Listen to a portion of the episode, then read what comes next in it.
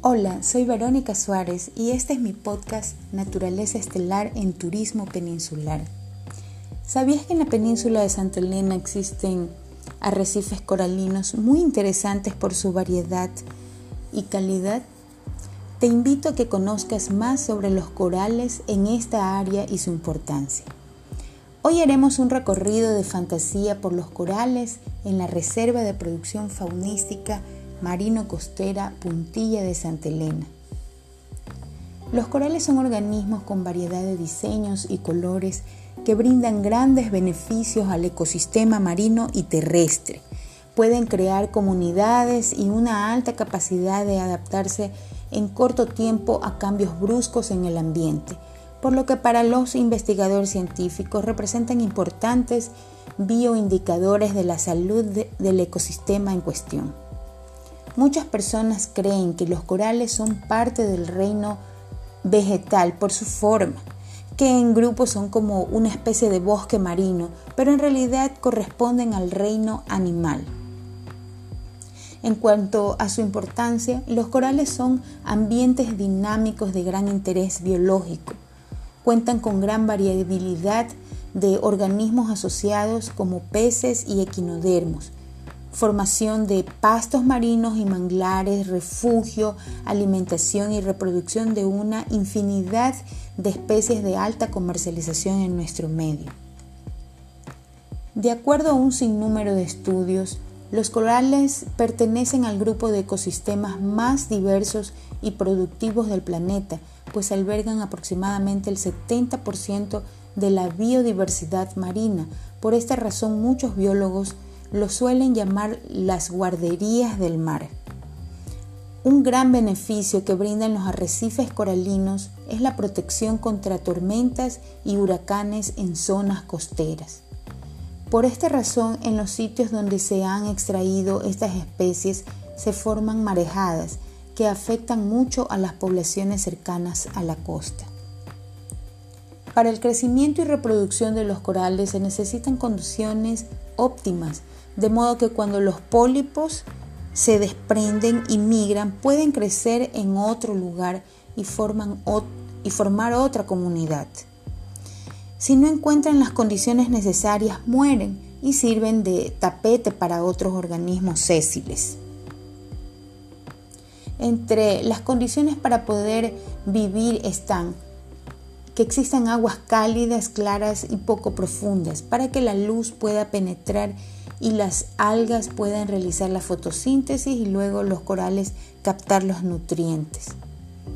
Los corales, especialmente los, los corales duros, tardan muchos años en recuperarse, ya que la tasa de crecimiento de algunos es de pocos milímetros o centímetros al año. La cavidad interna posee un único orificio que es la boca y a la vez el ano, debido a su compleja e interesante estructuración anatómica. Estos organismos son más comunes donde las aguas son cálidas y hay corrientes ecuatoriales, dando origen a un cinturón alrededor de la Tierra, entre los trópicos de Cáncer y Capricornio. La mayor parte de sus nutrientes los obtienen de los productos derivados de las algas, esponjas y otros organismos de su entorno. Además capturan a sus presas con sus tentáculos venenosos, que por lo general los utilizan durante la noche. En la mayor parte de los países caribeños, el turismo ha aprovechado al máximo estos espacios para desarrollar actividades de interacción, de modo que los visitantes conozcan in situ la biodiversidad de los ecosistemas coralinos. En Ecuador, país de la costa del Pacífico, con aguas cálidas y frías por las corrientes del Niño y Humboldt, respectivamente, existen arrecifes coralinos muy interesantes y específicamente en la parte que corresponde a la provincia de Santa Elena, también contamos con estas especies dignas de admirar y aprovechar para generar actividades turísticas recreativas y científicas. Existe poca información relativamente e investigación publicada sobre los arrecifes coralinos de la provincia de Santa Elena. Asimismo, casi no se realiza promoción turística sobre estos recursos naturales. Con respecto a los riesgos de los corales o de las zonas coralinas, se puede señalar la contaminación de origen terrestre y prácticas pesqueras destructivas, que son consideradas las principales causas de peligro para los arrecifes coralinos. Uno de los efectos es el llamado blanqueamiento coralino, el cual es un fenómeno asociado al estrés por parte del, del incremento en la temperatura del agua. Y si este efecto es muy, es muy prolongado, puede producir la mortalidad del arrecife. En nuestra franja costera, los corales y arrecifes están ubicados dentro de lo que concierne al área marina de la Reserva de Producción Faunística Marino Costera Puntilla de Santa Elena, declarada así en el año 2008, según acuerdo entre el Ministerio del Ambiente y Ministerio de Defensa Nacional. Otra de las áreas que pertenece al Sistema Nacional de Áreas Protegidas del Ecuador es la Reserva El Pelado, una zona marina donde se halla el islote del mismo nombre, muy visitado por turistas nacionales y extranjeros para bucear.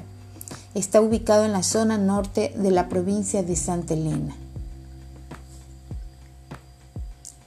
Miembros del Instituto Nazca realizaron un estudio en el Parque Nacional Machalilla y en la Puntilla de Santa Elena entre el 2010 y el 2011, donde se estableció que existen 29 especies de corales suaves y 20 especies de corales duros. Un dato curioso es que los corales tienen el esqueleto por fuera, es decir, que son especies con exoesqueleto. Los llamados corales suaves son especies que asemejan plantas acuáticas como abanicos o bosques marinos que crecen hasta un metro de altura aproximadamente. Su exoesqueleto es flexible y córneo, mientras que los corales, conocidos como duros, tienen un exoesqueleto pétreo o rocoso a base de carbonato de calcio, de formación pétrea, y son aquellos que integran los arrecifes. Vale indicar que las estructuras y composición de los corales están determinadas por la profundidad y la ubicación. Dentro de los sitios del área protegida donde se hallan los corales, tenemos la zona de la chocolatera, la franja paralela a las playas de Punta Carnero y de Mar Bravo. Adicional, hay un punto más pequeño pero interesante en la zona intermareal de Anconcito, donde se han identificado aproximadamente 11 especies de corales. En el plan de manejo del área protegida Puntilla de Santa Elena está identificada esta zona como subzona primera milla náutica ZUS1 y corresponde a 5.309 hectáreas aproximadamente. En esta zona se permiten actividades turísticas siempre con el acompañamiento de guías naturalistas locales certificados por el Ministerio del Ambiente. Adicional se pueden realizar práctica de surf, buceo recreativo y de educación no extractivo, regulado y con el acompañamiento obligatorio de una guía de un guía de buceo con certificación mínima de Dive Master, reconocida por la Asociación Internacional de Buceo. Entre las actividades no permitidas están pesca con arpón, turismo de alto impacto, uso de de red de monofilamento o también denominada electrónica, uso de mallas denominadas larveras o cernideras, uso de moto acuática, uso de artes de pescas, prohibidas en el plan técnico de ordenamiento pesquero.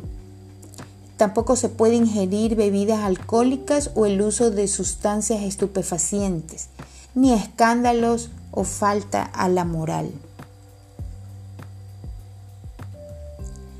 Como conclusión se puede indicar que la diversidad y abundancia de corales en la zona submarial de la Remacopse, o sea, la Reserva Marino Costera Puntilla de Santa Elena, es alta. Por otro lado, es necesario que las entidades reguladoras de protección ambiental continúen concienciando a la población sobre los temas de protección de la vida marina y la importancia de los corales. Motivar a que las personas no extraigan estas especies que a veces son vendidas como souvenirs. Además, incentivar a los turistas a que no compren estos corales y a la comunidad para que no arrojen basura en la playa ni en el mar. Por todo esto y más, te invito a visitar los corales y el maravilloso entorno de la puntilla de Santa Elena. Muchas gracias por tu atención.